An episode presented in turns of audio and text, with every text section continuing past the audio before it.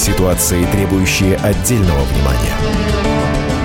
Особый случай. На радио «Комсомольская правда». сорокалетний Айген Мартин стал героем российских новостей в минувшем декабре, когда вместе с супругой Луизой и десятью детьми решил сбежать из Германии в Сибирь. О причине спешного переезда глава семейства рассказывал нам так. У нас там был инцидент со школой, это у нашей второго ребенка, у дочери, у Мелиты. Вот там у них начались уроки сексуального просвещения. Ей было это неприятно, и она отказалась участвовать на этих уроках. В общем, она отказалась.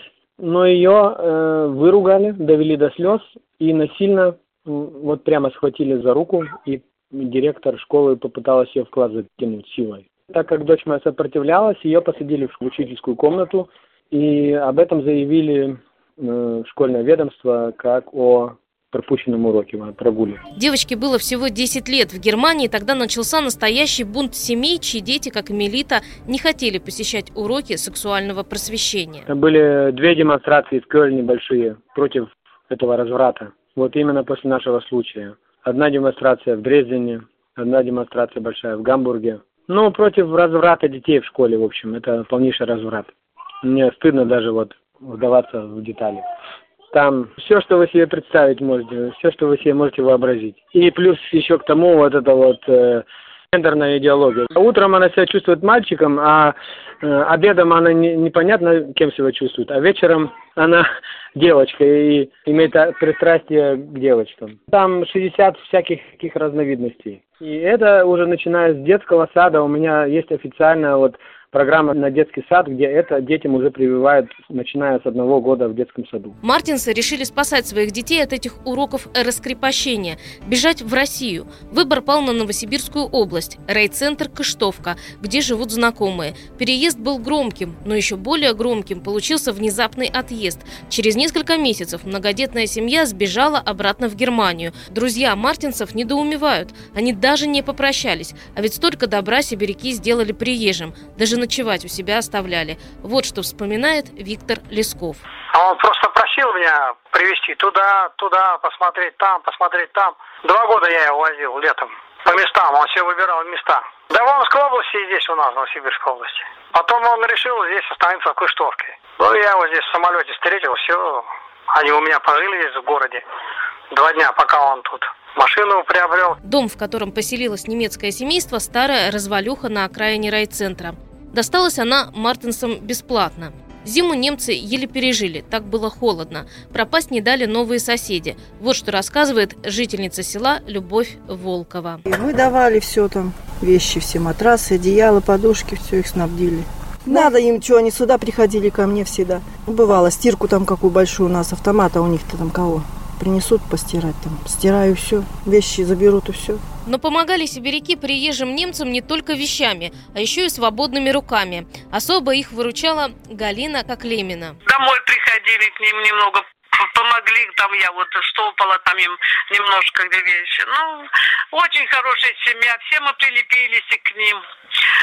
Очень. Сами мартинцы тоже рассказывали, что местные их в беде не оставляли. Нам люди стали помогать здесь приносить зимние вещи по сезону. Шапки, куртки, ну, одежду, да, варежки, вязаные носки, вязаные варежки. Вот так вот реально начали помогать здесь люди.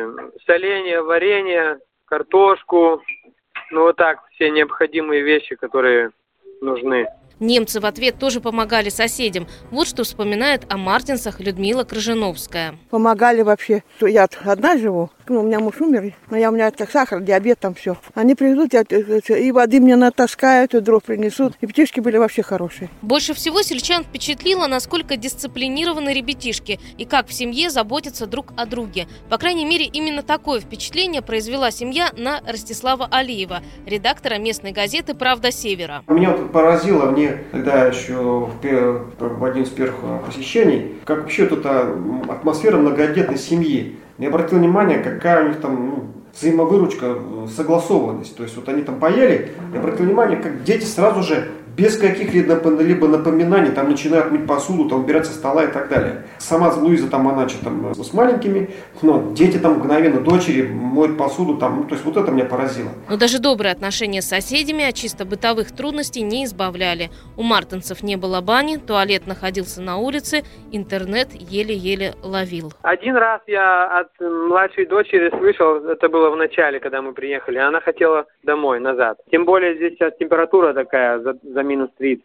А вчера, а вчера было минус тридцать восемь. Здесь э, климат суровый и э, рискованная зона земледелия. Мы хотели именно земледелием заняться. Ну, здесь нужен какой-то стартовый капитал, такая подушка, такая, такой фундамент должен быть. В общем, хотелось более комфортных условий. Местная администрация пошла навстречу, предложила немцам вариант из маневренного фонда. Внешне вполне добротный дом, обитый сайдингом. Внутри три комнаты. Из плюсов центральное отопление, из минусов маленькая кухня. Но, как уверяет Виктор Кузьмин, заместитель главы Кыштовского района, мартинцы запротестовали. Ну, вроде сказали, что...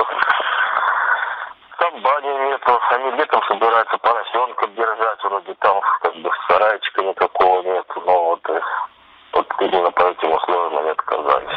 Был и другой конфликт мартинцев с представителями местных властей. Луиза и Айген настаивали на том, чтобы лично учить своих детей дома. Нет, мы будем обучать детей дома, как бы семейное обучение. Это в России легитимно, разрешено и, в общем, по закону это... Причем многие семьи как бы этим уже занимаются. Администрация создала даже целую комиссию, которая должна была вынести вердикт. В школе немецких ребятишек наукам учить или дома? Вот что говорит друг мартинцев Виктор Лесков. Его пригласил замглавы. Один. Я, говорю, зашел, там полный кабинет людей. И что, да как, да почему, и начали меня мурыжить. Да как вы тут будете жить, планы, а как с детьми? Ну, с детьми он не хотел школу отдавать.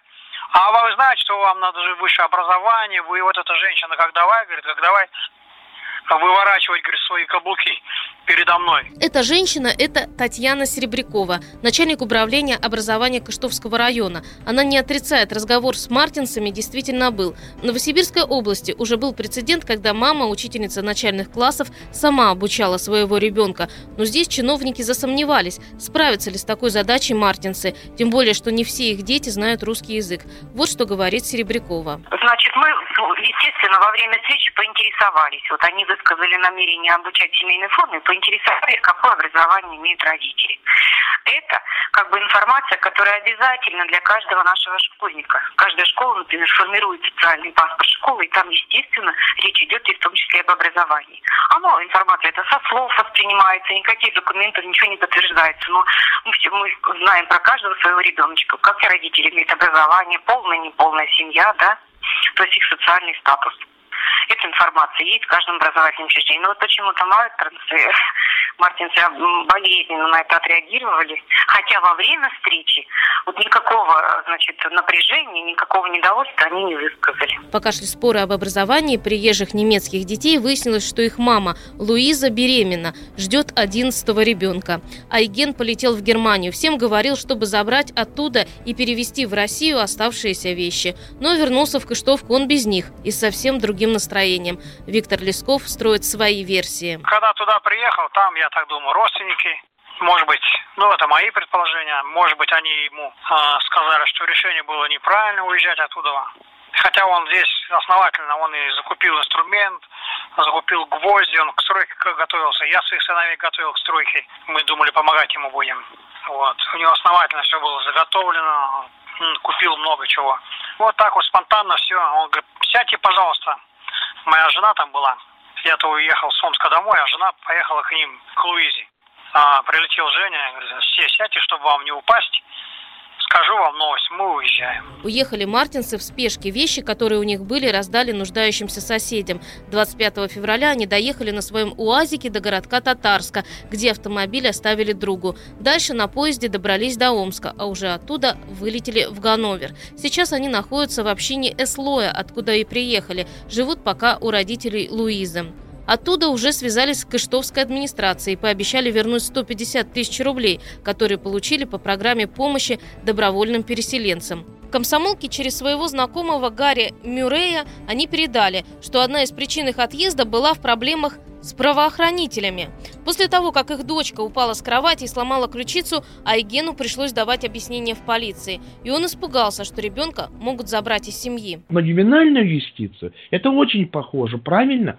Он уже получил дома по шее, и он испугался. Ну, понятно, что русские не звери, и немецкий вариант вполне возможно исключен. Но он подумал, сейчас наши размотают это вот самое колесо, а вдруг возьмут за бока. Но все-таки, а вдруг? И то, что иностранец, я еще ничего не значит. Еще больше дадут по шее. Вот почему Женя испугался и схватил все. Почему он и бросил и машину, и корову, и корзинку. Вот почему это произошло. А не потому, что холодно. Как бы то ни было, возможно, мартинцы еще вернутся в Россию. Но будет это уже не Сибирь, а, вероятно, Ставропольский край.